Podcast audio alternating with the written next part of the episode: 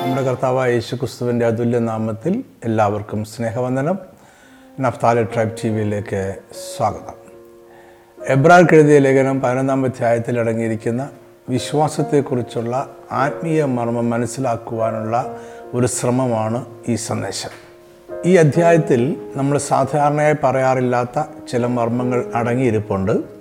ഈ മർമ്മങ്ങൾ മനസ്സിലാക്കുമ്പോൾ പഴയ വിശ്വാസ വീരന്മാരുടെ ആത്മീയ കാഴ്ചപ്പാടുകൾ പുതിയ വിശ്വാസികൾക്കും ഉണ്ടായിരിക്കേണ്ടുന്നതാണ് എന്ന് നമുക്ക് മനസ്സിലാകും. മാത്രമല്ല ഇന്നത്തെ പുതിയ നിയമവിശ്വാസികൾ പഴയ നിയമവിശ്വാസ വീരന്മാരുടെ സ്വർഗീയ കാഴ്ചപ്പാടിൽ നിന്നും എത്രയോ അകലെയാണ് എന്ന തിരിച്ചറിവും നമുക്ക് ഉണ്ടാകും. പലപ്പോഴും പഴയ നിയമവിശ്വാസികൾ വിശ്വാസത്തിലും സ്വർഗീയ കാഴ്ചപ്പാടിലും നമ്മളെക്കാൾ ശ്രേഷ്ഠരായിരുന്നു എന്നതാണ് സത്യം. എബ്രാഹിം എഴുതിയ ലേഖനം ഡി എഴുപതിന് മുമ്പ് എ ഡി അറുപത്തിയഞ്ചിലോ അതിനോടടുത്ത വർഷങ്ങളിലോ ആയിരിക്കണം എഴുതപ്പെട്ടത്. ഈ ലേഖനം പൗലോസ് എഴുതിയാണ് എന്ന് ബഹുഭൂരിപക്ഷം വേദപണ്ഡിതന്മാരും വിശ്വസിക്കുന്നു. എന്നാൽ ഇത് പൗലോസ് എഴുതിയല്ല എന്ന് ചിന്തിക്കുന്നവരുമുണ്ട്. പൗലോസിന് മുൻതൂക്കമുണ്ടെങ്കിലും ബെർണബാസ് ലൂക്കോസ് അപ്പല്ലോസ് റോമിലെ ക്ലമന്റ് എന്നിവരും എഴുത്തുകാരുടെ പട്ടികയിലുണ്ട്. ഈ ലേഖനം പൗലോസ് പറഞ്ഞു കൊടുക്കുകയും അദ്ദേഹത്തിന്റെ ശിഷ്യന്മാരിൽ ഒരാൾ എഴുതുകയും അല്ലെങ്കിൽ പൗലോസ് ഒരു സംഗ്രഹം എഴുതിയോ പറഞ്ഞു കൊടുക്കുകയോ ചെയ്യുകയും അദ്ദേഹത്തിന്റെ ശിഷ്യന്മാരിൽ ഒരുവൻ അത് വിശദമായി ലേഖനമായി എഴുതുകയും ചെയ്തായിരിക്കാം എന്നും കരുതപ്പെടുന്നു. ഏതായാലും ലേഖനകർത്താവിന്റെ വിവരങ്ങൾ നമുക്കിന്ന് വ്യക്തമല്ല. ഈ ലേഖനം ഒരു എബ്രായൻ എബ്രായ വിശ്വാസികൾക്കായി എഴുതിയതാണ്. അതായത് ഒരു യഹൂദൻ യഹൂദ ക്രിസ്തീയ വിശ്വാസികൾക്കായി എഴുതിയതാണ്. എബ്രായർ പതിനൊന്നാം അധ്യായത്തിൽ നമ്മൾ വായിക്കുന്നത് വിശ്വാസ വീരന്മാരുടെ ഒരു നീണ്ട പട്ടികയാണ്. അവരെല്ലാവരും പഴയ നിയമകാലത്ത് ജീവിച്ചിരിക്കുകയും വിശ്വാസത്താൽ വൻ കാര്യങ്ങൾ നേടിവരുമാണ് അവർ ഇഹലോക ജീവിതത്തിൽ ഭൗതിക തലത്തിൽ വിശ്വാസത്താൽ എന്ത് പ്രാപിച്ചു എന്നതിനാണ് ഇവിടെ കൂടുതൽ പ്രാധാന്യം നൽകിയിരിക്കുന്നത്. എന്നാൽ ഭൗതിക അനുഗ്രഹങ്ങൾ മാത്രമല്ല അവയൊന്നും പ്രാപിക്കാതെ വിശ്വാസത്താൽ കഷ്ടം സഹിച്ചവരുടെ കാര്യവും ഇവിടെ പറയുന്നുണ്ട്. പഴയ ഉടമ്പടിയുടെ കാലത്ത് ഭൗതിക അനുഗ്രഹങ്ങൾ പ്രാപിച്ചവരും ഭൗതിക തലത്തിൽ കഷ്ടതകളിലൂടെ കടന്നുപോയവരും വിശ്വാസവീരന്മാർ തന്നെയായിരുന്നു. എന്ത് പ്രാപിച്ചു എന്നല്ല വിശ്വാസത്തെ മുറുകെ പിടിച്ചു എന്നതാണ് ഇവിടെ പങ്കുവെക്കുന്ന ആത്മീയ മർമ്മം. ഈ ആത്മീയ മർമ്മം മനസ്സിലാക്കുവാനായി നമുക്ക് ഈ അധ്യായത്തെ കൂടുതൽ വിശദമായി പഠിക്കേണ്ടതായിട്ടുണ്ട്. അതിനായി നമുക്ക് ആദ്യത്തെ ചില വാക്യങ്ങൾ വായിക്കാം. എബ്രായർ പതിനൊന്നിന്റെ ഒന്ന് രണ്ട് മൂന്ന് വാക്യങ്ങൾ. വിശ്വാസം എന്നതോ ആശിക്കുന്നതിന് ഉറപ്പും കാണാത്ത കാര്യങ്ങളുടെ നിശ്ചയമാകുന്നു അതിനാലല്ലോ പൂർവന്മാർക്ക് സാക്ഷ്യം ലഭിച്ചത്. ഈ കാണുന്ന ലോകത്തിന് ദൃശ്യമായതല്ല കാരണം എന്ന് വരുമാറ് ദൈവത്തിന്റെ വചനത്താൽ നിർമ്മിക്കപ്പെട്ടു എന്ന് നാം വിശ്വാസത്താൽ അറിയുന്നു. ഇതിൽ ഒന്നാമത്തെ വാക്യത്തെ വിശ്വാസത്തിന്റെ നിർവചനമായിട്ടാണ് പൊതുവെ ക്രൈസ്തവർ കാണുന്നത്. നമ്മൾ ആശിക്കുന്നത് ലഭിച്ചു എന്ന ഉറപ്പോടെയും നമ്മൾ ദൈവത്തോട് പ്രാർത്ഥനയിൽ ചോദിച്ച കാര്യങ്ങൾ നമുക്ക് അവൻ തന്നിരിക്കുമെന്ന നിശ്ചയത്തോടെ ആയിരിക്കുന്നതാണ് വിശ്വാസമെന്നാണ് നമ്മുടെ പൊതുവെയുള്ള ധാരണ. നമ്മുടെ പ്രാർത്ഥനയുടെ മറുപടികൾ നമ്മൾ നഗ്ന നേത്രങ്ങൾ കൊണ്ട് കാണുന്നില്ല നമ്മുടെ ജീവിതത്തിൽ അനുഭവിക്കുന്നില്ല എങ്കിലും അത് ദൈവം നമുക്ക് തന്നിരിക്കുന്നു എന്ന് നമ്മൾ വിശ്വസിക്കണം. മർക്കോസ് പതിനൊന്നിന്റെ ഇരുപത്തിനാലിൽ നമ്മുടെ കർത്താവും ഇങ്ങനെ പറയുന്നുണ്ട് അതുകൊണ്ട് നിങ്ങൾ പ്രാർത്ഥിക്കുമ്പോൾ യാചിക്കുന്നൊക്കെ ലഭിച്ചു എന്ന് വിശ്വസിപ്പീൻ. എന്നാൽ അത് നിങ്ങൾക്ക് ഉണ്ടാകും എന്ന് ഞാൻ നിങ്ങളോട് പറയുന്നു. പുതിയ നിയമവിശ്വാസികളായി നമ്മൾ സാധാരണയായി ആശിക്കുന്നതും ലഭിച്ചു എന്ന് വിശ്വസിക്കുന്നതും ഭൗതിക അനുഗ്രഹങ്ങൾ ആണ്. എന്നാൽ എബ്രായർ പതിനൊന്നിന്റെ ഒന്നാം വാക്യം പറയുന്നത് വ്യത്യസ്തമായ ഒരു ആത്മീയ മർമ്മമാണ്. എങ്കിലും അത് ദൈവരാജ്യത്തിന്റെ പ്രമാണങ്ങളിൽ ഒന്നാണ്. അതിനാൽ അത് പുതിയ വിശ്വാസികൾ ന്യായമായ ആവശ്യങ്ങൾക്കായി പ്രാർത്ഥിക്കുവാനും പ്രത്യാശിക്കുവാനും ആശിക്കുവാനുമായി ഉപയോഗിക്കുന്നതിനെ എതിർക്കുവാൻ സാധ്യമല്ല. ദൈവരാജ്യത്തിന്റെ പ്രമാണങ്ങൾ എപ്പോഴും എല്ലാ സാഹചര്യങ്ങളിലും മാറ്റമില്ലാതെ നിൽക്കും. എന്നാൽ വിശ്വാസവീരന്മാരുടെ വിശ്വാസത്തെ നിർവചിക്കുമ്പോൾ അതിന് വ്യത്യസ്തമായ ആത്മീയാർത്ഥം ഉണ്ടാകുന്നു എന്ന് മാത്രം. കാരണം എബ്രായ ലേഖനകർത്താവ് ഭൗതിക അനുഗ്രഹങ്ങളുടെ ആശയെക്കുറിച്ചോ അത് ലഭിച്ചു എന്നതിന്റെ ഉറപ്പിനെക്കുറിച്ചോ അല്ല ഇവിടെ പറയുന്നത്. ഈ അധ്യായത്തിൽ ഭൗതിക അനുഗ്രഹങ്ങൾ പ്രാപിച്ച അനേകം പഴയ വിശ്വാസവീരന്മാരുടെ ഒരു നീണ്ട പട്ടികയുണ്ട്. അതിനാൽ ആയിരിക്കാം ഈ വാക്യങ്ങൾ ഭൗതിക അനുഗ്രഹങ്ങൾ പ്രാപിക്കുവാനുള്ള വിശ്വാസത്തെക്കുറിച്ചാണ് പറയുന്നത് എന്ന് നമ്മൾ തെറ്റിദ്ധരിക്കുവാൻ ഇടയായത്. എന്നാൽ ഈ അധ്യായത്തിൽ ആത്മീയ അനുഗ്രഹം പ്രാപിച്ചവരെ കുറിച്ച് പറയുന്നുമുണ്ട്. അവരും വിശ്വാസവീരന്മാരുടെ പട്ടികയിൽ തന്നെയുണ്ട്. ഭൗതിക അനുഗ്രഹങ്ങൾ പ്രാപിക്കാതെ ഈ ലോകത്തു നിന്നും മരണത്താൽ മാറ്റപ്പെട്ടവരെ കുറിച്ചും ഇതേ അധ്യായത്തിൽ പറയുന്നുണ്ട്. അവരും വിശ്വാസവീരന്മാരുടെ പട്ടികയിൽ തന്നെയുണ്ട്. അതിനാൽ ഈ അധ്യായം ഭൗതിക അനുഗ്രഹങ്ങൾ പ്രാപിക്കുവാനുള്ള വിശ്വാസത്തെക്കുറിച്ചല്ല മുഖ്യമായും പറയുന്നത് എന്ന് നമുക്ക് ചിന്തിക്കാവുന്നതേ ഉള്ളൂ. എബ്രായ പാലതിന്റെ മൂന്നാം വാക്യം ഇങ്ങനെയാണ് ഈ കാണുന്ന ലോകത്തിന് ദൃശ്യമായതല്ല കാരണം എന്ന് വരുമാറ് ലോകം ദൈവത്തിന്റെ വചനത്താൽ നിർമ്മിക്കപ്പെട്ടു എന്ന് നാം വിശ്വാസത്താൽ അറിയുന്നു. ഈ വാക്യം വളരെ ശ്രദ്ധാപൂർവം പഠിച്ചെങ്കിൽ മാത്രമേ ഈ അധ്യായത്തിന്റെ പൊരുൾ നമുക്ക് മനസ്സിലാക്കുവാനായിട്ട് കഴിയും. മാർമികമായി പറഞ്ഞാൽ മനുഷ്യന് ജഡപ്രകാരമുള്ള ദൃഷ്ടി കൊണ്ട് ദൃശ്യമല്ലാത്ത ഒന്നിനെക്കുറിച്ചാണ് ഈ അധ്യായം പറയുന്നത്. നമ്മൾ വായിച്ച വാക്യത്തിൽ പറയുന്ന ഇതാണ്. നമ്മൾ കാണുന്ന ഭൗതികമായ വസ്തുക്കൾ കൊണ്ടോ അവസ്ഥകൾ കൊണ്ടോ മറ്റ് ഏതെങ്കിലും ഭൗതികമായ കാര്യങ്ങളാലോ അല്ല ഈ പ്രപഞ്ചം സൃഷ്ടിക്കപ്പെട്ടത്. ഈ പ്രപഞ്ചം സൃഷ്ടിക്കപ്പെട്ടത് ദൈവത്തിന്റെ വചനത്താലാണ്. സൃഷ്ടിപ്പ് നടത്തിയ ദൈവവചനം നമ്മൾ കാണുകയോ കേൾക്കുകയോ ചെയ്തിട്ടില്ല. എങ്കിലും നമ്മൾ കണ്ണുകൊണ്ട് കാണാത്ത ദൈവവചനത്താൽ നമ്മൾ കാണുന്ന ഈ പ്രപഞ്ചം സൃഷ്ടിക്കപ്പെട്ടു എന്ന് നമ്മൾ അറിയുന്നു. ഇവിടെ രണ്ട് കാര്യങ്ങൾ നമ്മൾ ശ്രദ്ധിക്കണം. ഒന്ന് നമ്മൾക്ക് കണ്ണുകൊണ്ട് കാണുവാൻ കഴിയാത്ത ആത്മീയ ലോകത്തിലേക്ക് ലേഖൻ നമ്മുടെ ശ്രദ്ധയെ തിരിക്കുകയാണ്. ദൃശ്യമല്ലാത്തതാണ് സകലത്തിനും കാരണമെന്ന് പറയുമ്പോൾ ദൃശ്യമല്ലാത്തത് ഒന്ന് ഉണ്ട് എന്നും അതാണ് പരമമായ സത്യം എന്നുമാണ് അദ്ദേഹം പറയുന്നത്. രണ്ടാമത് അദ്ദേഹം പറയുന്നത് ദൃശ്യമല്ലാത്തതാണ് പരമമായ സത്യം എന്ന് നാം വിശ്വാസത്താൽ അറിയുന്നു എന്നാണ്. നാം അറിയുന്നു എന്ന് മാത്രം പറയാതെ നാം വിശ്വാസത്താൽ അറിയുന്നു എന്ന് കൂടി അദ്ദേഹം പറയുകയാണ്. അതായത് അത് കാഴ്ചയാൽ അറിയുന്നത് അല്ല. ഇവിടെ നാം എന്ന പ്രയോഗം ശ്രദ്ധിക്കുക. എബ്രാർക്കെഴുതിയ ലേഖനം യഹൂദന്മാർക്ക് എഴുതിയതാണ് എന്ന് നമ്മൾ മുമ്പ് കണ്ടുവല്ലോ. അതിനാൽ നാം എന്ന് പറയുന്നത് എബ്രായരെ കുറിച്ചാണ് യഹൂദന്മാരെ കുറിച്ചാണ് എന്ന് ന്യായമായിട്ടും നമുക്ക് ചിന്തിക്കാം. അതായത് ഭൗതികമായതല്ല പരമമായ സത്യമെന്ന് യഹൂദന്മാർ അറിയുന്നു. ഇത് പറഞ്ഞിട്ടാണ് വിശ്വാസവീരന്മാരുടെ നീണ്ട പട്ടിക അദ്ദേഹം വിവരിക്കുന്നത്. ഇതിൽ ചിലർ ഭൗതിക നന്മകൾ പ്രാപിച്ചവരും ചിലർ ഈ ഭൂമിയിൽ കഷ്ടം അനുഭവിച്ചുകൊണ്ട് മരിച്ചവരും ഉണ്ട്.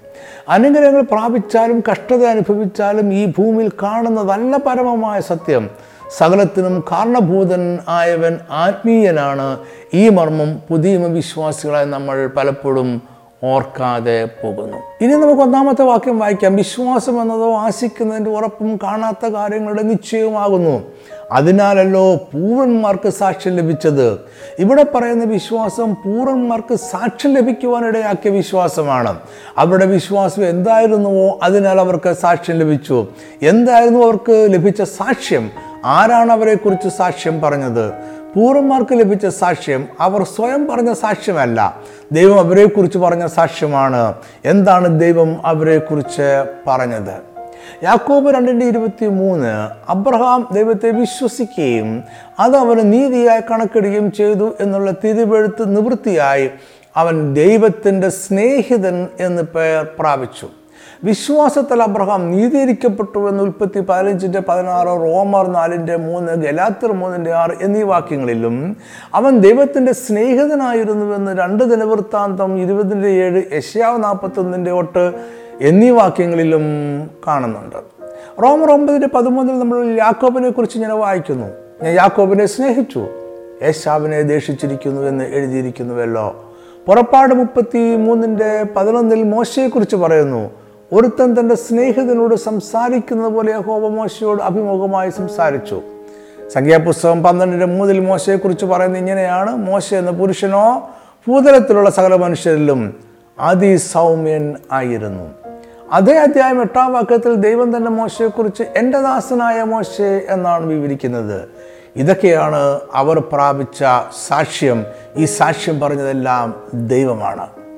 ഈ പറഞ്ഞതെല്ലാം പൂർവന്മാർക്ക് ദൈവത്താൽ സാക്ഷ്യം ലഭിച്ചതിന്റെ ചില ഉദാഹരണങ്ങളാണ്. ഇങ്ങനെയുള്ള സാക്ഷ്യം അബ്രഹാമിനും യാക്കോബിനും മോശയ്ക്കും മാത്രമല്ല പഴയ നിയമകാലത്തെ എല്ലാ വിശ്വാസവീരന്മാർക്കും ലഭിച്ചിട്ടുണ്ട്. ഇങ്ങനെ സാക്ഷ്യം ലഭിച്ചത് അവരുടെ വിശ്വാസം മൂലമാണ് എന്നാണ് പതിനൊന്നിന്റെ ഒന്നിൽ പറയുന്നത്. ഈ വിശ്വാസത്തിന്റെ പ്രത്യേകതയാണ് അതേ വാക്യത്തിൽ വിവരിക്കപ്പെടുന്നത്. വിശ്വാസം എന്നതോ ആശിക്കുന്നതിന്റെ ഉറപ്പും കാണാത്ത കാര്യങ്ങളുടെ നിശ്ചയവുമാകുന്നു. അതിനാലല്ലോ പൂർവന്മാർക്ക് സാക്ഷ്യം ലഭിച്ചത്. ഇപ്പോൾ ഈ വാക്യത്തിന്റെ അർത്ഥം ഏറെക്കുറെ നിങ്ങൾക്ക് മനസ്സിലാക്കാണും എന്ന് ഞാൻ വിശ്വസിക്കുന്നു. ഈ വാക്യങ്ങളിലെ ആത്മീയ മർമ്മം വേഗത്തിൽ മനസ്സിലാക്കുവാനും വേണ്ടി എബ്രായർ പതിനൊന്നിന്റെ ഒന്ന് രണ്ട് മൂന്ന് വാക്യങ്ങളുടെ ക്രമം വ്യത്യസ്തമായ ഒരു രീതിയിൽ ക്രമീകരിച്ച് വായിക്കുവാൻ ഞാൻ ആഗ്രഹിക്കുന്നു. അത് ഇങ്ങനെയായിരിക്കും. ഈ പ്രപഞ്ചം ദൈവത്തിന്റെ വചനത്താൽ നിർമ്മിക്കപ്പെട്ടു. അതിനാൽ ഈ കാണുന്ന ലോകത്തിന് ദൃശ്യമായതല്ല മൂല കാരണം സകലതും ദൈവത്തിന്റെ വചനത്താൽ നിർമ്മിക്കപ്പെട്ടു. ഇത് നമ്മൾ വിശ്വാസത്താൽ അറിയുന്നു. ഈ വിശ്വാസത്താലല്ലോ പൂർവന്മാർക്ക് സാക്ഷ്യം ലഭിച്ചത്. അവരുടെ വിശ്വാസം എന്നതോ ആശിക്കുന്നതിന്റെ ഉറപ്പും കാണാത്ത കാര്യങ്ങളുടെ നിശ്ചയവും ആകുന്നു.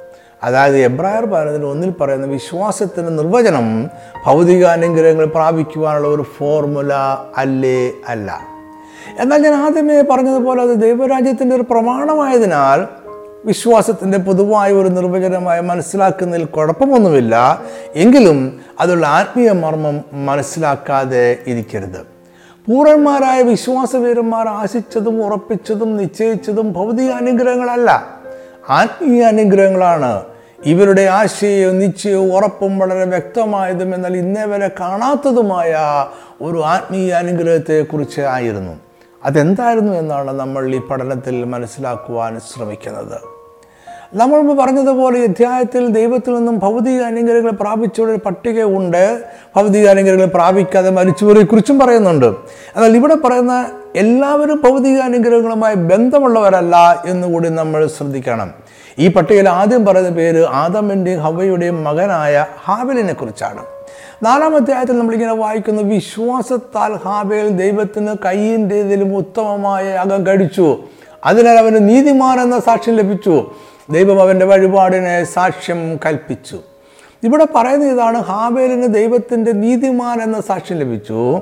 അത് വിശ്വാസത്താലാണ്. ആ വിശ്വാസമോ ഒന്നാം വാക്യത്തിൽ പറയുന്ന വിശ്വാസമാണ്. ഉൽപ്പത്തി നാലിന്റെ നാലിൽ യഹോവ ഹാവേലിലും അവന്റെ വഴിപാടിലും പ്രസാദിച്ചു എന്നല്ലാതെ ഹാവേൽ എന്തെങ്കിലും ഭൗതിക അനുഗ്രഹം പ്രാപിച്ചതായി ദൈവവചനം പറയുന്നില്ല. മാത്രമല്ല അധിക നാൾ കഴിയുന്നതിന് മുമ്പായി തന്നെ അവന്റെ സഹോദരൻ കായീൻ അവനെ കൊല്ലുകയും ചെയ്തു. അപ്പോൾ ദൈവം പ്രസാദിച്ചതുകൊണ്ട് അവൻ എന്ത് നേട്ടമുണ്ടായി? എന്തുകൊണ്ട് ദൈവം അവനിൽ പ്രസാദിച്ചു? എന്തുകൊണ്ട് ദൈവം അവന്റെ സഹോദരൻ കയ്യനിൽ പ്രസാദിച്ചില്ല? എന്തിനാണ് ഹാബേൽ ഒരു ആടിനെ ഞാൻ കഴിച്ചത്? ഹാബലിന്റെ കാലത്ത് യാഗത്തിന്റെ പ്രമാണങ്ങളോ യാഗം കഴിക്കണമെന്ന ദൈവിക കൽപ്പനയോ ഉണ്ടായിരുന്നതായി നമുക്കറിവില്ല. അത് ന്യായപ്രമാണത്തിന്റെ കാലമായിരുന്നില്ല. അപ്പോൾ യാഗമെന്ന ആശയം ഹാബലിന് ഇവിടെ നിന്നുണ്ടായി? യാഗത്താലുള്ള പാപമോചനവും നിരപ്പും എന്ന ചിന്ത ഏതൻ തോട്ടത്തിൽ വെച്ച് ആദമിനും ഹവയ്ക്കും ലഭിക്കുകയും അവർ അത് തങ്ങളുടെ സന്തതികളിലേക്ക് പകരുകയും ചെയ്തു എന്ന് വേണം ചിന്തിക്കുവാൻ. ഉൽപ്പത്തി മൂന്നാം അധ്യായത്തിൽ പാപം ചെയ്ത് ദൈവിക ബന്ധത്തിൽ നിന്നും വീണുപോയ ആദമും ഹവയും അവിടെ പാപത്തിന്റെ നഗ്നത മറയ്ക്കുവാൻ അത്തിയിലെ കൂട്ടിത്തുന്നി അരയാടെ ഉണ്ടാക്കി അത് ധരിച്ചു എന്ന് നമ്മൾ വായിക്കുന്നു. എന്നാൽ അത് മതിയായ രീതിയിൽ തങ്ങളുടെ പാപത്തെ മറയ്ക്കുന്നില്ല എന്ന് അവർക്ക് തോന്നി. അതിനാൽ അവർ ലജ്ജിതരായി ദൈവം അവരെ കാണുവാൻ വന്നപ്പോൾ ഓടി ഒളിച്ചു വൃക്ഷങ്ങളുടെ ഇടയിൽ മറഞ്ഞിരുന്നു. അതിനാൽ ദൈവം അവർക്കൊരു ഉടുപ്പുണ്ടാക്കി കൊടുത്തു. അവിടെ പാപത്തിന്റെ നഗ്നത മറച്ചു.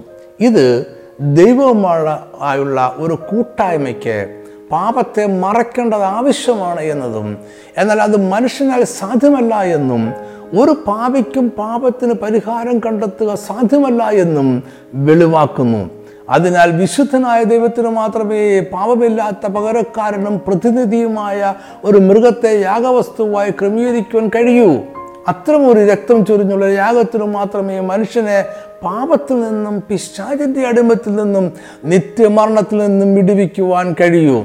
ഈ ആത്മീയ മർമ്മം മനസ്സിലാക്കുകയും അതിൽ വിശ്വസിക്കുകയും ചെയ്യുന്ന ആദം മുതൽ ഉള്ള സകല മനുഷ്യരും നിത്യമരണത്തിൽ നിന്നും വിടുവിക്കപ്പെടും. ദൈവം പകർന്നു നൽകിയ ഈ സന്ദേശത്തിൽ ആദം വിശ്വസിച്ചു. പിന്നീട് അവന്റെ തലമുറ ഹാവേലും വിശ്വസിച്ചു. അവന്റെ വിശ്വാസത്തിന്റെ പ്രവൃത്തിയായിട്ടാണ് അവൻ ആടിനെ യാഗമായി അർപ്പിച്ചത്. എന്നാൽ അവന്റെ സഹോദരൻ കായീൻ ഇതിൽ വിശ്വസിച്ചില്ല. അവൻ രക്തം ചൊരിഞ്ഞുള്ള യാഗത്തെ തള്ളിക്കളഞ്ഞു. അവന്റെ യാഗത്തിൽ ദൈവം പ്രസാദിച്ചില്ല. പാപത്തെ മറയ്ക്കുവാൻ ആദമും കണ്ടുപിടിച്ച മാർഗം ഒരു വൃക്ഷത്തിന്റെ ഇലകളാണെങ്കിൽ കായീൻ വഴിപാടിന് കണ്ടെത്തിയത് സസ്യങ്ങളെയും അതിന്റെ ഫലത്തെയുമാണ് എന്നതിൽ ചില സാമ്യമുള്ളതുപോലെ നമുക്ക് തോന്നുന്നു. കൃഷിയും സസ്യങ്ങളുടെ ഫലവും വളരെ നല്ലതാണ്. എന്നാൽ പാപത്തിന്റെ പരിഹാരത്തിന് അത് മതിയാകുന്നില്ല. അതായത് ഹാബേലിന്റെ രക്തം ചൊരിഞ്ഞുള്ള യാഗം ദൈവരാജ്യത്തിന്റെ പുനഃസ്ഥാപനത്തിനായുള്ള ദൈവിക പദ്ധതിയിലുള്ള അവന്റെ വിശ്വാസമാണ്. ഹാബലി ദൈവം പ്രസാദിച്ചു എന്ന് പറയുമ്പോൾ ദൈവരാജ്യത്തിന്റെ പുനഃസ്ഥാപനത്തിനായുള്ള ദൈവിക ക്രമീകരണത്തിൽ ഹാബേൽ വിശ്വസിച്ചതിൽ ദൈവം പ്രസാദിച്ചു എന്ന് വേണം നമ്മൾ മനസ്സിലാക്കുവാൻ. ഏതൻ തോട്ടത്തിലെ മൃഗത്തെ കൊന്നതും അതിന്റെ രക്തം ചൊരിഞ്ഞതും അതിന്റെ രക്തത്തിൽ മുങ്ങിയ തോൾ കൊണ്ട് ഉടുപ്പുണ്ടാക്കിയ ദൈവം ആദമിനെ ഹവയും ധരിപ്പിച്ചതും എല്ലാം ഭാവിയിൽ സംഭവിക്കുവാനിരിക്കുന്ന യേശു ക്രിസ്തു എന്ന ലോകത്തിന്റെ പാപത്തെ ചുമക്കുന്ന ദൈവത്തിന്റെ കുഞ്ഞാടിന്റെ ക്രൂശിലെ നിഴലായിരുന്നു. അതിനാൽ വെളിപ്പെട്ട നിഴലിൽ ഹാബേൽ വിശ്വസിച്ചപ്പോൾ വെളിപ്പെടുവാനിരുന്ന പൊരുൾ കൂടെ ഏറ്റെടുക്കുകയായിരുന്നു. ഈ വിശ്വാസത്തിലാണ് ദൈവം പ്രസാദിച്ചത്. ഇതൊരു ആത്മീയ കാഴ്ചപ്പാടിന്റെ വിശ്വാസമാണ്. ഹാബലിന്റെ വിശ്വാസം ഭൗതികമായ അനുഗ്രഹങ്ങൾ പ്രാപിക്കുവാനുള്ള വിശ്വാസം അല്ലായിരുന്നു. ഈ വിശ്വാസത്താൽ ഹാബേൽ യാതൊരു ഭൗതിക നന്മയും പ്രാപിച്ചില്ല താനും. ഇതിൽ നിന്ന് നമുക്കൊരു ആത്മീയ മർമ്മം ഇങ്ങനെ സംഗ്രഹിക്കാം. ദൃശ്യമായതല്ല സത്യം എന്ന് ഹാബേൽ ഗ്രഹിച്ചു. അതിൽ അദൃശ്യമായതും കാണാത്തതുമായ ദൈവരാജ്യത്തിനെ കുറിച്ചുള്ള ആശയുടെ ഉറപ്പും നിശ്ചയവും ഹാബലിന് ഉണ്ടായിരുന്നു. ഈ വിശ്വാസത്താൽ ഹാബലിന് സാക്ഷി ലഭിച്ചു. യഹോവ ഹാബലിലും അവന്റെ വഴിപാടിലും പ്രസാദിച്ചു.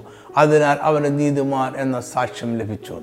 അപ്പോൾ ഹാബലിന്റെ വിശ്വാസം അദൃശ്യമായ ദൈവരാജ്യത്തിന്റെ പുനഃസ്ഥാപനത്തിലായിരുന്നു. അവൻ ആശ ദൈവരാജ്യത്തിന്റെ പുനഃസ്ഥാപനത്തിലാണ്. ഈ അദ്ദേഹത്തിലെ വീരന്മാരുടെ പട്ടികയിലെ രണ്ടാമത്തെ വ്യക്തി ഹാനോക്കാണ്. പഴയ നിയമഭാഗത്ത് ഹാനോക്ക് എന്ന പേരുള്ള നാല് വ്യത്യസ്ത വ്യക്തികളെക്കുറിച്ചുള്ള പരാമർശങ്ങളുണ്ട്. എന്നാൽ ഇവിടെ പരാമർശിക്കപ്പെടുന്ന ഹാനോക്കിന്റെ ചരിത്രം പഴയ നിയമത്തിൽ ഉൽപ്പത്തി അഞ്ച് അധ്യായം പതിനെട്ട് മുതൽ ഇരുപത്തിനാല് വരെയുള്ള വാക്യങ്ങളിൽ നമ്മൾ വായിക്കുന്നു. അവനെക്കുറിച്ച് എബ്രായർ എഴുതിയ ലേഖനത്തിൽ പറയുന്നത് ഇങ്ങനെയാണ്. എബ്രായർ പതിനൊന്നിന്റെ അഞ്ച് വിശ്വാസത്താൽ ഹാനോക്ക് മരണം കാണാതെ എടുക്കപ്പെട്ടു. ദൈവം അവനെ എടുത്തുകൊണ്ടതിനാൽ കാണാതെയായി. അവൻ ദൈവത്തെ പ്രസാദിപ്പിച്ചുവെന്ന് അവൻ എടുക്കപ്പെട്ടതിന് മുമ്പേ സാക്ഷ്യം പ്രാപിച്ചു. ഇവിടെ പറയുന്ന ഹാനോക്ക് യാരേതിന്റെ മകനായ ഹാനോക്കാണ്. ഹാനോക്കിന്റെ ആയുഷ്കാലം ആകെ മുന്നൂറ്റി അറുപത്തി അഞ്ച് സംവത്സരമായിരുന്നു. അവന് അറുപത്തിയഞ്ച് വയസ്സായപ്പോൾ മെതുശലേഹീം എന്ന മകൻ ജനിച്ചു. മെതുശലേഹിനെ ജനിപ്പിച്ച ശേഷം ഹാനോക്ക് മുന്നൂറ് സംവത്സരം ദൈവത്തോടു കൂടെ നടക്കുകയും പുത്രന്മാരെയും പുത്രിമാരെയും ജനിപ്പിക്കുകയും ചെയ്തു. ഹാനോക്ക് ദൈവത്തോടു കൂടെ നടന്നു ദൈവം അവനെ എടുത്തുകൊണ്ടതിനാൽ കാണാതെയായി. പുതിയ നിയമത്തിൽ യൂത പതിനാല് പതിനഞ്ച് വാക്യത്തിൽ ഹാനോക്കിനെ കുറിച്ചുള്ള പരാമർശമുണ്ട്. ഭക്തി കെട്ട് ജീവിക്കുന്ന മനുഷ്യരെ വിധിക്കുവാൻ കർത്താവ് വീണ്ടും വരുന്നതിനെ കുറിച്ചാണ് ഇവിടെ പറയുന്നത്. വേദഭാഗം ഇങ്ങനെയാണ്.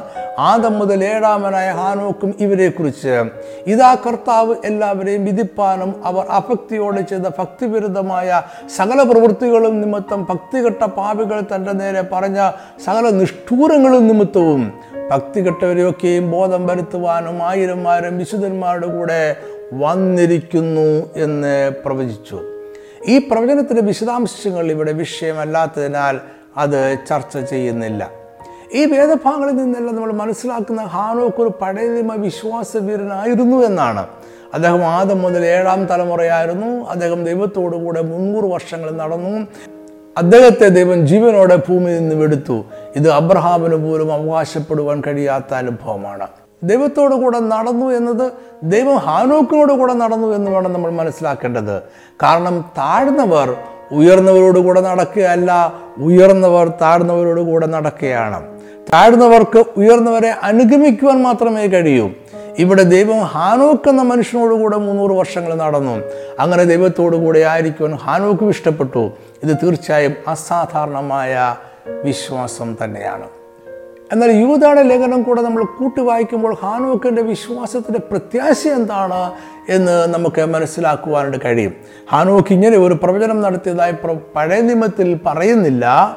അവിടെ അഞ്ച് വാക്യങ്ങൾ മാത്രമേ ഹാനോക്കിനെ കുറിച്ച് പറയുന്നുള്ളൂ. അതൊരു ഹ്രസ്വമായ വിവരണമാണ്. അതിനാൽ യൂതയുടെ ലേഖനത്തിൽ പറയുന്ന ഹാനോക്കിന്റെ പ്രവചനം യഹൂദ പാരമ്പര്യപ്രകാരമുള്ള ഒരു അറിവ് ആയിരിക്കണം. ഹാനോക്കിന്റെ പ്രവചനത്തിൽ പറയുന്ന സംഭവം കർത്താവിന്റെ രണ്ടാമത്തെ വരവുമായി ബന്ധപ്പെട്ട കാര്യങ്ങളാണ്. ഈ ഭൂമിയിൽ നിന്നും എടുക്കപ്പെട്ട ആയിരം ആയിരം വിശുദ്ധന്മാരുടെ കൂടെ ഭൂമിയിൽ അവശേഷിക്കുന്ന ഭക്തികെട്ടവരെയൊക്കെയും വിധിപ്പാനും ബോധം വരുത്തുവാനുമായി യേശു ക്രിസ്തു വീണ്ടും വരുന്ന കാഴ്ചയാണ് ഹാനോക്ക് പ്രവചിച്ചത്. ഇതാണ് ഹാനോക്കിന്റെ പ്രത്യാശ. ഈ പ്രത്യാശയുടെ ഉറപ്പും ഇന്ന് വരെ കാണാത്ത ഈ സംഭവത്തിന് നിശ്ചയമാണ് ഹാനോക്കിന്റെ വിശ്വാസം. ഈ വിശ്വാസമാണ് അവൻ ദൈവത്തെ പ്രസാദിപ്പിച്ചു എന്ന സാക്ഷി ലഭിക്കുവാൻ അവനെ സഹായിച്ചത്. ഹാനോക്കിനെ ദൈവം ഭൗതികമായി അനുഗ്രഹിച്ചു കാണും. ആദമിൽ നിന്ന് ഏഴ് തലമുറ ആയപ്പോഴേക്കും ഭൗതിക അനുഗ്രഹങ്ങൾ ആവശ്യമുള്ളവരായി മനുഷ്യകുലം മാറിയിട്ടുണ്ടാകാം.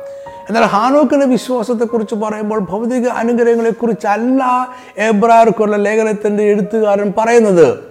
അവന്റെ ആത്മീയ അനുഗ്രഹത്തെക്കുറിച്ചും ആത്മീയ കാഴ്ചപ്പാടുകളെക്കുറിച്ചും ആത്മീയ പ്രത്യാശയെക്കുറിച്ചുമാണ് ഇതാണ് അവനെ വിശ്വാസവീരൻ ആക്കിയത്. എബ്രാഹിം കാരണം പതിനൊന്നാം അധ്യായം ആറാം വാക്യം ഇതുവരെ പറഞ്ഞ കാര്യങ്ങളിൽ നിന്ന് വ്യത്യസ്തമായ ചില കാര്യങ്ങൾ പറയാൻ പോകുന്നു എന്നതിന്റെ ആമുഖമാണ്. ഈ വാക്യം ഇങ്ങനെയാണ് എന്നാൽ വിശ്വാസം കൂടാതെ ദൈവത്തെ പ്രസാദിപ്പിക്കാൻ കഴിയുന്നതല്ല ദൈവത്തിന്റെ അടുക്കൽ വരുന്നവൻ ദൈവമുണ്ട് എന്നും തന്നെ അന്വേഷിക്കുന്നവർക്ക് പ്രതിഫലം കൊടുക്കുന്നുവെന്നും വിശ്വസിക്കേണ്ടതല്ലയോ? എന്നാൽ ഇത് ഇതുവരെയും പറഞ്ഞ വിശ്വാസത്തിന് നിർവചനത്തെ നിഷേധിക്കുന്നില്ല എന്ന് നമുക്ക് തുടർന്ന് വായിച്ചാൽ മനസ്സിലാകും. അതിനാൽ ഈ വാക്യത്തിൽ പറയുന്നത് എന്താണ് എന്ന് നമുക്ക് നോക്കാം. ഇവിടെ എഴുത്തുകാരൻ വീണ്ടും പറയുന്നു വിശ്വാസം കൂടാതെ ആർക്കും ദൈവത്തെ പ്രസാദിപ്പിക്കുവാൻ കഴിയുന്നതല്ല. ഈ വിശ്വാസത്തിൽ ആത്മീയ കാഴ്ചപ്പാടുകൾക്ക് മാത്രമല്ല ഭൗതിക അനുഗ്രഹങ്ങൾക്കും ഇടം ഉണ്ട്. ഞാൻ തുടക്കത്തിൽ പറഞ്ഞതുപോലെ വിശ്വാസത്തെക്കുറിച്ചുള്ള നിർവചനം ദൈവരാജ്യത്തിന്റെ ഒരു പ്രമാണമാണ്. അതെല്ലാ കാര്യങ്ങളിലും ഒരുപോലെയാണ്. അതിനാൽ ഈ വിശ്വാസത്താൽ ആശിക്കുന്നതിന് ഉറപ്പും കാണാത്ത കാര്യങ്ങളെ നിശ്ചയവും കൊണ്ട് ഭൗതിക അനുഗ്രഹങ്ങളും പ്രാപിച്ചവരുണ്ട്. അവരും വിശ്വാസവീരന്മാർ തന്നെയാണ്. എന്നാൽ ഇവർ പ്രാപിച്ച ഭൗതിക നന്മകളിലൂടെ പിന്നിലെ ആത്മീയ മർമ്മം കൂടെ ലേഖനകർത്താവ് പറയുന്നുണ്ട്. അതിലേക്ക് നമുക്ക് സന്ദേശത്തിന്റെ അവസാന ഭാഗത്തെ വരാം. എബ്രാഹിം പാനത്തിന്റെ ഏഴാമത്തെ വാക്യം മുതൽ മുപ്പത്തിയഞ്ചാം വാക്യത്തിന്റെ ആദ്യ പകുതി വരെ ഭൗതിക അനുഗ്രഹം പ്രാപിച്ച പഴയ വിശ്വാസ വീരന്മാരുടെ പട്ടികയാണ്. വിശ്വാസത്താൽ നോഹ അതുവരെ കാണാത്ത വലിയ മഴയും പ്രളയവും ഈ ഭൂമിയിൽ സംഭവിക്കുമെന്ന് ദൈവിക അരുളപ്പാടുണ്ടായപ്പോൾ തന്റെ കുടുംബത്തിന്റെ രക്ഷയ്ക്കായിട്ട് ഒരു പെട്ടകമുണ്ടാക്കി അങ്ങനെ അവൻ പ്രളയത്തിൽ നിന്നും രക്ഷ പ്രാപിക്കുകയും വിശ്വാസത്താലുള്ള നീതിക്ക് അവകാശിയായി തീരുകയും ചെയ്തു. വിശ്വാസത്താൽ അബ്രഹാം തനിക്ക് അവകാശമായി ലഭിക്കുമെന്ന് ദൈവം അറിയിച്ചത് ദേശത്തേക്ക് യാത്ര അവൻ പുറപ്പെട്ടു. ദൈവം അവൻ അവകാശമായി നൽകാമെന്ന് വാഗ്ദത്തം ചെയ്ത ദേശത്തെത്തിയ ശേഷവും അബ്രഹാം ഒരു അന്യദേശത്ത് എന്നതുപോലെ ചെന്ന് കൂടാരങ്ങളിൽ പാർത്തു. വിശ്വാസത്താൽ സാറായും പ്രായം കഴിഞ്ഞിട്ടും പുത്രോത്പാദനത്തിന് ശക്തി പ്രാപിച്ചു. അങ്ങനെ അബ്രഹാമിനും സാറയ്ക്കും പെരുപ്പത്തിൽ ആകാശത്തിലെ നക്ഷത്രങ്ങൾ പോലെയും കടൽപ്പുറത്തെ എണ്ണിക്കൂടാത്ത മണൽ പോലെയും സന്തതി ജനിച്ചു. അബ്രഹാം താൻ പരീക്ഷിക്കപ്പെട്ടപ്പോൾ ഇസഹാക്കിനെ യാഗമർപ്പിച്ചു മനുഷ്യരുടെ ഇടയിൽ നിന്ന് ഉയർപ്പിപ്പാൻ ദൈവം ശക്തനെന്നുണ്ടുകയും അവരുടെ ഇടയിൽ നിന്ന് എഴുന്നേറ്റവനെ പോലെ അവനെ തിരികെ പ്രാപിക്കുകയും ചെയ്തു. വിശ്വാസത്താൽ ഇസഹാക്ക് യാക്കോബിനെയും യേശാവിനെയും ഭാവികാലം സംബന്ധിച്ച് അനുഗ്രഹിച്ചു. യാക്കോബ് മരണകാലത്തിങ്കൾ യോസഫിന്റെ മക്കളെ ഇരുവരെയും അനുഗ്രഹിച്ചു. ജോസഫ് താൻ മരിപ്പാറായപ്പോൾ അവർ ഒരിക്കൽ വാക്തത്വ ദേശത്ത് തിരികെ പോകുമെന്ന് ഇസ്രയേൽ മക്കളെ ഓർമ്മിപ്പിച്ചു. അപ്പോൾ തന്റെ അസ്ഥി ഓടിയെടുത്തുകൊണ്ട് പോകണമെന്ന് കൽപ്പന കൊടുത്തു. വിശ്വാസത്താൽ മോശ താൻ വളർന്നപ്പോൾ പാപത്തിന്റെ തൽക്കാല ഭോഗത്തെക്കാളും ദൈവജനത്തോടു കൂടെ കഷ്ടം അനുഭവിക്കുന്നത് തെരഞ്ഞെടുത്തു. മോശയുടെ നേതൃത്വത്തിൽ ഇസ്രായേൽ ജനം മിശ്രയും വിട്ടു പോന്നു. അവർ കരയിലെന്ന പോലെ ചെങ്കളിൽ കൂടെ കടന്നു. അവർ ഏഴ് ദിവസം ചുറ്റി നടന്നപ്പോൾ എരുഹോ അതിൽ ഇടിഞ്ഞു വീണു. വിശ്വാസത്താൽ എരുഹോ നിവാസിയായിരുന്ന റാഹാവ് എന്ന വേശ്യ ഇസ്രയേലി ഒറ്റുകാരെ സമാധാനത്തോടെ സ്വീകരിച്ചു. അതിനാൽ അവൾ തന്റെ പട്ടണ നിവാസികളോട് കൂടെ നശിക്കാതിരുന്നു. പിന്നീട് ഇസ്രായേൽ ജനത്തിൽ ഒരുവളായി മാറി. അതിനുശേഷം ലേഖനകർത്താവ് ഗിദ്ദിയോൻ ബാരാഖ് ഷിംഷോൻ ഇബ്താഖ് ദാവിദ് എന്നിവരെയും ഷമുവേൽ മുതലായ പ്രവാചകന്മാരെയും ഈ പട്ടികയിൽ ഉൾപ്പെടുത്തിയിട്ടുണ്ട്. ഇവരൊക്കെ വിശ്വാസത്താൽ രാജ്യങ്ങളെ അടക്കി നീതി നടത്തി വാക്തത്വം പ്രാപിച്ചു സിംഹങ്ങളുടെ വായടച്ചു തീയുടെ ബലക്കെടുത്തു വാളിന്റെ വായ്ക്ക് തെറ്റി ബലഹീനതയിൽ ശക്തി പ്രാപിച്ചു യുദ്ധത്തിൽ വീരന്മാരായി തീർന്നു. അന്യന്മാരുടെ സൈന്യങ്ങളെ ഓടിച്ചു സ്ത്രീകൾക്ക് തങ്ങളുടെ മരിച്ചവരെ ഉയർത്തെഴുന്നേപ്പിനാൽ തിരികെ കിട്ടി. ഇവരെല്ലാം ഭൗതിക തലത്തിൽ വിശ്വാസത്താൽ അനുഗ്രഹം പ്രാപിച്ചവരാണ്. എന്നാൽ മുപ്പത്തഞ്ചാം വാക്യത്തിന്റെ രണ്ടാം പകുതി മുതൽ മുപ്പത്തെട്ടാം വാക്യം വരെ പറയുന്ന മറ്റൊരു വിവരണമുണ്ട്. അതിങ്ങനെയാണ് മറ്റു ചിലർ ഏറ്റവും നല്ലൊരു ഉയർത്തെഴുന്നേൽപ്പ് ലഭിക്കേണ്ടതിന് ഉദ്ധാരണം കൈക്കൊള്ളാതെ ഭേദിമേറ്റു. വേറെ ചിലർ പരിഹാസം ചമ്മട്ടി ചങ്ങല തടവ ഇവയാലുള്ള പരീക്ഷ അനുഭവിച്ചു. കല്ലേറ് ഏറ്റു ഈർച്ചവാളാൽ അറുക്കപ്പെട്ടു പരീക്ഷിക്കപ്പെട്ടു വാളാൽ കൊല്ലപ്പെട്ടു. ജടയാടുകളുടെയും കോലാടുകളുടെയും തോൽ ധരിച്ചു ബുദ്ധിമുട്ടും ഉദരവും കഷ്ടവും സഹിച്ചു. കാടുകളിലും മലകളിലും ഗുഹകളിലും ഭൂമിയുടെ പിളർപ്പുകളിലും ഉഴന്നു നടന്നു ലോകം അവർക്ക് യോഗ്യമായിരുന്നില്ല. ഈ പട്ടിക ഭൗതിക അനുഗ്രഹം പ്രാപിക്കാതെ മരിച്ചവരുടേതാണ്. ചിലർ കൊല്ലപ്പെട്ടവരാണ് ഇവരും വിശ്വാസവീരന്മാർ തന്നെയാണ്.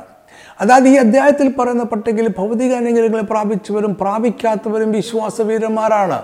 അപ്പോൾ ആരാണ് വിശ്വാസവീരന്മാർ? എന്താണ് വിശ്വാസം? അതാണ് ഒന്നാമത്തെ വാക്യത്തിൽ പറയുന്നതും രണ്ട് മൂന്ന് വാക്യങ്ങളിൽ വിശദീകരിച്ചതും. വിശ്വാസം എന്നതോ ആശിക്കുന്നതിന്റെ ഉറപ്പും കാണാത്ത കാര്യങ്ങൾ നിശ്ചയമാകുന്നു അതിനാലല്ലോ പൂർവന്മാർക്ക് സാക്ഷ്യം ലഭിച്ചത് ഈ കാണുന്ന ലോകത്തിന് ദൃശ്യമായതല്ല കാരണം എന്ന് വരുമാറ്. ലോകം ദൈവത്തിന് വചനത്താൽ നിർമ്മിക്കപ്പെട്ടു എന്ന് നാം വിശ്വാസത്താൽ അറിയുന്നു. ഇനി നമുക്കിതിന്റെ ആത്മീയ മർമ്മത്തിലേക്ക് പോകാം. ഈ അധ്യായത്തിൽ വിശ്വാസവീരന്മാരുടെ പട്ടിക നിരത്തുന്നതിനിടയിൽ പതിമൂന്നാം വാക്യം മുതൽ പതിനാറാം വാക്യം വരെയും ഈ അധ്യായത്തിലെ അവസാനത്തെ രണ്ട് വാക്യങ്ങളിലുമായി ഒരു ആത്മീയ മർമ്മം അടങ്ങിയിട്ടുണ്ട്. അതാണ് വിശ്വാസവീരന്മാരുടെ വിശ്വാസത്തിന്റെ കാതലായ സ്വഭാവം. അതിനെക്കുറിച്ച് ചിന്തിച്ചുകൊണ്ട് നമുക്ക് ഈ സന്ദേശം അവസാനിപ്പിക്കാം. പതിമൂന്നാം വാക്യം പറയുന്നു പൂർവന്മാരായ വിശ്വാസവീരന്മാർ ഉറപ്പോടെ ആശിച്ചതും ലഭിച്ചുവെന്ന് നിശ്ചയിച്ചതുമായ കാര്യങ്ങളിൽ ഇവർ എല്ലാവരും വാക്തത്വ നിവൃത്തി പ്രാപിക്കാതെ ദൂരത്ത് നിന്ന് അത് കണ്ട് അഭിവന്ദിച്ചും ഭൂമിയിൽ തങ്ങൾ അന്യരും പരദേശികളും എന്ന് ഏറ്റുപറഞ്ഞുകൊണ്ട് വിശ്വാസത്താൽ മരിച്ചു. ഒരു ദേശത്ത് അന്യരായും പരദേശിയായും താമസിക്കുന്നവർക്ക് അവിടെ സ്വന്തമായിട്ടൊന്നും തന്നെയില്ല. അവരുടെ താമസം താൽക്കാലികം മാത്രമാണ്. അതായത് പൂർവവിശ്വാസികൾ എന്തെങ്കിലും ഭൗതിക അനുഗ്രഹങ്ങൾ പ്രാപിച്ചിട്ടുണ്ട് എങ്കിൽ അത് അവിടെ സ്വന്തമാണെന്നോ സ്ഥിരമാണെന്നോ അവർ കരുതിയില്ല. അതിനാൽ അത് അവരുടെ വിശ്വാസത്തിന്റെ നിവൃത്തിയല്ല. പതിനാലാം വാക്യത്തിൽ പറയുന്നു ഇങ്ങനെ പറയുന്നവർ ഒരു പിതൃദേശം അന്വേഷിക്കുന്നു എന്ന് കാണിക്കുന്നു. അതായത് പൂർവന്മാർ വിശ്വാസത്താൽ അന്വേഷിച്ചത് ഭൗതിക ദേശമല്ല പിതൃദേശമാണ്. പിതൃദേശം എന്നത് അവരുടെ ഭൂമിയിലെ പിതാക്കന്മാർ ഈ ഭൂമിയിൽ സ്വന്തമാക്കി വെച്ചിരുന്ന ദേശമോ ഭൗതിക നന്മകളോ അല്ല. അതാണ് പതിനഞ്ചാം വാക്യത്തിൽ പറയുന്നത്. അവർ വിട്ടുപോകുന്നതിനെ ഓർത്തുവെങ്കിൽ മടങ്ങിപ്പോകുവാനിടയുണ്ടായിരുന്നുവല്ലോ അവരുടെ പിതാക്കന്മാർ ഭൗതികമായി കൈവശം വെച്ചിരുന്ന ഈ ഭൂമിയിലെ ദേശം അവർ ഉപേക്ഷിച്ചു പോന്നാണ് അതിലേക്ക് തിരികെ പോകുവാൻ അവർ ആഗ്രഹിച്ചില്ല. അതിലേക്കുള്ള തിരിച്ചുപോക്ക് ഭൗതികയിലേക്കുള്ള മടങ്ങിപ്പോക്കാണ്.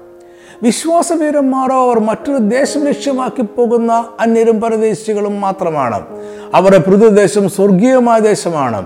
അവിടെയാണ് അവരുടെ പിതാക്കന്മാർ നിത്യമായി വസിക്കുന്നതും. പതിനാറാം വാക്യം ഇത് കൂടുതൽ വ്യക്തമാക്കുന്നു. അവരോ അധികം നല്ലതിനെ സ്വർഗീയമായതിനെ തന്നെ കാക്ഷിച്ചിരുന്നു. ആകിയാൽ ദൈവം അവരുടെ ദൈവമെന്ന് വിളിക്കപ്പെടുവാൻ ലജ്ജിക്കുന്നില്ല. അവൻ അവർക്കായി ഒരു നഗരം ഒരുക്കിയിരിക്കുന്നുവല്ലോ. വിശ്വാസവീരന്മാർ ഭൗതികമായതിലും നല്ലതിനെ പ്രാപിക്കുവാൻ ഉറപ്പോടെ കാക്ഷിച്ചിരുന്നു. അത് സ്വർഗീയമായതാണ് അത് ദൈവരാജ്യമാണ്. അതുകൊണ്ടാണ് ദൈവം അവരുടെ ദൈവമെന്ന് വിളിക്കപ്പെടുവാൻ ആഗ്രഹിച്ചത്. അതിനാൽ തന്നെ ദൈവം അവർക്കായി ഒരു നഗരം ദൈവരാജ്യം ഒരുക്കിയിരിക്കുന്നു. ഈ അധ്യായത്തിലെ അവസാനത്തെ വാക്യങ്ങളായ മുപ്പത്തി ഒമ്പത് നാൽപ്പത് വാക്യങ്ങൾ ഈ അധ്യായത്തിലെ മുഴുവൻ ആശയങ്ങളെയും പ്രകാശിപ്പിക്കുന്നു. മുപ്പത്തി ഒമ്പതാം വാക്യം പറയുന്നു അവർ എല്ലാവരും വിശ്വാസത്താൽ സാക്ഷ്യം ലഭിച്ചിട്ടും വാക്തത്വ നിവൃത്തി പ്രാപിച്ചില്ല. ഈ വാക്യത്തിന്റെ അടിസ്ഥാനത്തിൽ വേണം നമ്മൾ അവർ പ്രാപിച്ച ഭൗതിക നന്മകളെ മനസ്സിലാക്കുവാൻ അവർ എന്തെങ്കിലും ഭൗതിക അനുഗ്രഹങ്ങൾ പ്രാപിച്ചിരുന്നുവെങ്കിൽ അത് പക്ഷേ വാക്തത്വ നിവൃത്തിയായിരുന്നില്ല. ദൈവം അബ്രഹാമിനെ വിളിച്ചിറക്കുമ്പോൾ നൽകിയ വാക്തത്വങ്ങളായ ഭൗതിക അനുഗ്രഹങ്ങളും ദേശവും സന്തതിയും അവൻ ഭൗതിക തലത്തിൽ തന്നെ പ്രാപിച്ചു. അവന്റെ സന്തതികളായ ഇസുഖാക്ക് യാക്കോബ് എന്നിവരും ഇതേ രീതിയിൽ അനുഗ്രഹിക്കപ്പെട്ടു. യാക്കോബിന്റെ സന്തതികളെ ഇസ്രായേൽ ജനമായി ഒരു പ്രത്യേക വംശമായി ദൈവം വേർതിരിച്ചു. അവർ ഒരു വലിയ ജാതിയായി മാറി. എന്നിട്ടും എബ്രാർക്കുള്ള ലേഖനത്തിൽ എഴുത്തുകാരൻ പറയുന്നു അവർ വാക്തത്വ നിവൃത്തി പ്രാപിച്ചില്ല. അപ്പോൾ ഇവർ പ്രാപിച്ച ഭൗതിക അനുഗ്രഹങ്ങളല്ല ദൈവിക വാക്തത്വ നിവൃത്തി എന്ന് വ്യക്തമാണ്. നാൽപ്പതാം വാക്യം പറയുന്നു അവർ നമ്മെ കൂടാതെ രക്ഷാപൂർത്തി പ്രാപിക്കാതിരിക്കേണ്ടതിന് ദൈവം നമുക്ക് വേണ്ടി ഏറ്റവും നല്ലതൊന്ന് മുൻകരുതിയിരുന്നു രക്ഷാപൂർത്തി എന്നത് സമ്പൂർണതയാണ്. പഴയ നിയമത്തിലെ പൂർവപിതാക്കന്മാർ വിശ്വാസവീരന്മാർ ഭൗതിക അലങ്കങ്ങളിൽ പ്രാപിച്ചുവെങ്കിലും അതിന്റെ സമ്പൂർണത പ്രാപിച്ചില്ല. അതായത് അവരുടെ ഭൗതിക അനുഗ്രഹങ്ങളെക്കുറിച്ചുള്ള വാക്തത്വങ്ങൾ സമ്പൂർണമായിരുന്നില്ല ഭൗതിക വാക്തത്വങ്ങൾ വരുവാനിരിക്കുന്ന ആത്മീയ അനുഗ്രഹങ്ങളുടെ ആത്മീയ വാക്തത്വങ്ങളുടെ നിഴൽ മാത്രമായിരുന്നു. ഇത് പൂർവകാലത്തെ വിശ്വാസവീരന്മാർ മനസ്സിലാക്കി. അതിനാൽ അവർ ഈ ഭൂമിയിലായിരിക്കെ വാക്തത്വ നിവൃത്തിയുടെ സമ്പൂർണതയായ സ്വർഗീയ നഗരം ദൂരത്ത് നിന്ന് കണ്ടു. അഭിവന്ദിച്ചും ഭൂമിയിൽ തങ്ങൾ അന്യരും പരദേശികളും എന്ന് ഏറ്റുപറഞ്ഞുകൊണ്ട് വിശ്വാസത്തിൽ ജീവിച്ച് മരിച്ചു. ഈ വിശ്വാസമാണ് ആശിക്കുന്നതിന് ഉറപ്പും കാണാത്ത കാര്യങ്ങളുടെ നിശ്ചയവും ആയിരിക്കുന്നത്. എബ്രായ ലേഖന കർത്താവ് എഴുത്തു നിർത്തുന്ന ദൈവം അവർക്ക് ഒരു നഗരം ഒരുക്കിയിരിക്കുന്നുവെന്നും അതിനാൽ അവർ നമ്മെ കൂടാതെ നമുക്ക് മുമ്പായി അത് പ്രാപിക്കുകയില്ല എന്ന് പ്ര- പ്രത്യാശിച്ചുകൊണ്ടുമാണ്. ദൈവം ശില്പിയായി നിർമ്മിച്ചതും അടിസ്ഥാനങ്ങളുള്ളതുമായ സ്വർഗീയമായ ഒരു നിത്യനഗരത്തെക്കുറിച്ചുള്ള ആശിക്കുന്നതിന്റെ ഉറപ്പും കാണാത്ത കാര്യങ്ങളുടെ നിശ്ചയമുള്ള എല്ലാവരും ഈ സ്വർഗീയ നഗരം നിശ്ചയമായും കൈവശമാക്കും. ഈ വിശ്വാസമുള്ളവരാണ് വിശ്വാസവീരന്മാർ. ഒന്ന് രണ്ട് കാര്യങ്ങൾ കൂടി പറഞ്ഞുകൊണ്ട് ഈ വീഡിയോ അവസാനിപ്പിക്കുവാൻ ഞാൻ ആഗ്രഹിക്കുന്നു. വേദപുസ്തക മർമ്മങ്ങൾ വിവരിക്കുന്ന അനേകം വീഡിയോകളും ഓഡിയോകളും നമ്മുടെ ഓൺലൈൻ ചാനലുകളിൽ ലഭ്യമാണ്. വീഡിയോ കാണുവാൻ Naphtali tribe T V dot com എന്ന ചാനലും ഓഡിയോ കേൾക്കുവാൻ Naphtali tribe radio dot com എന്ന ചാനലും സന്ദർശിക്കുക. രണ്ട് ചാനലുകളും സബ്സ്ക്രൈബ് ചെയ്യുവാൻ മറക്കരുത്. ഇത് ഇനിയും പ്രസിദ്ധീകരിക്കുന്ന സന്ദേശങ്ങൾ നഷ്ടപ്പെടാതെ കാണുവാനും കേൾക്കുവാനും നിങ്ങളെ സഹായിക്കും. ഇതിന്റെ എല്ലാം വേദപഠന കുറിപ്പുകളും ഓൺലൈനിൽ ലഭ്യമാണ്. ഇംഗ്ലീഷിൽ വായിക്കുവാൻ നഫ്താലി ട്രൈബ് ഡോട്ട് കോം എന്ന വെബ്സൈറ്റും മലയാളത്തിനായി വാതിൽ ഡോട്ട് ഇൻ എന്ന വെബ്സൈറ്റും സന്ദർശിക്കുക. എല്ലാ മാസവും ഒന്നാമത്തെയും മൂന്നാമത്തെയും ശനിയാഴ്ച വൈകിട്ട് അഞ്ച് മണിക്ക് പവർ വിഷൻ ടി വിയിൽ നമ്മുടെ പ്രോഗ്രാമുണ്ട് ദൈവജനം ഗൗരവമായി പഠിക്കാൻ ആഗ്രഹിക്കുന്നവർ ഈ പ്രോഗ്രാമുകൾ മറക്കാതെ കാണുക മറ്റുള്ളവരും കൂടെ പറയുക. ഈ സന്ദേശം കണ്ടതിനും കേട്ടതിനും വളരെ നന്ദി. ദൈവം നിങ്ങളെല്ലാവരെയും സമൃദ്ധമായി അനുഗ്രഹിക്കട്ടെ. ആമേൻ.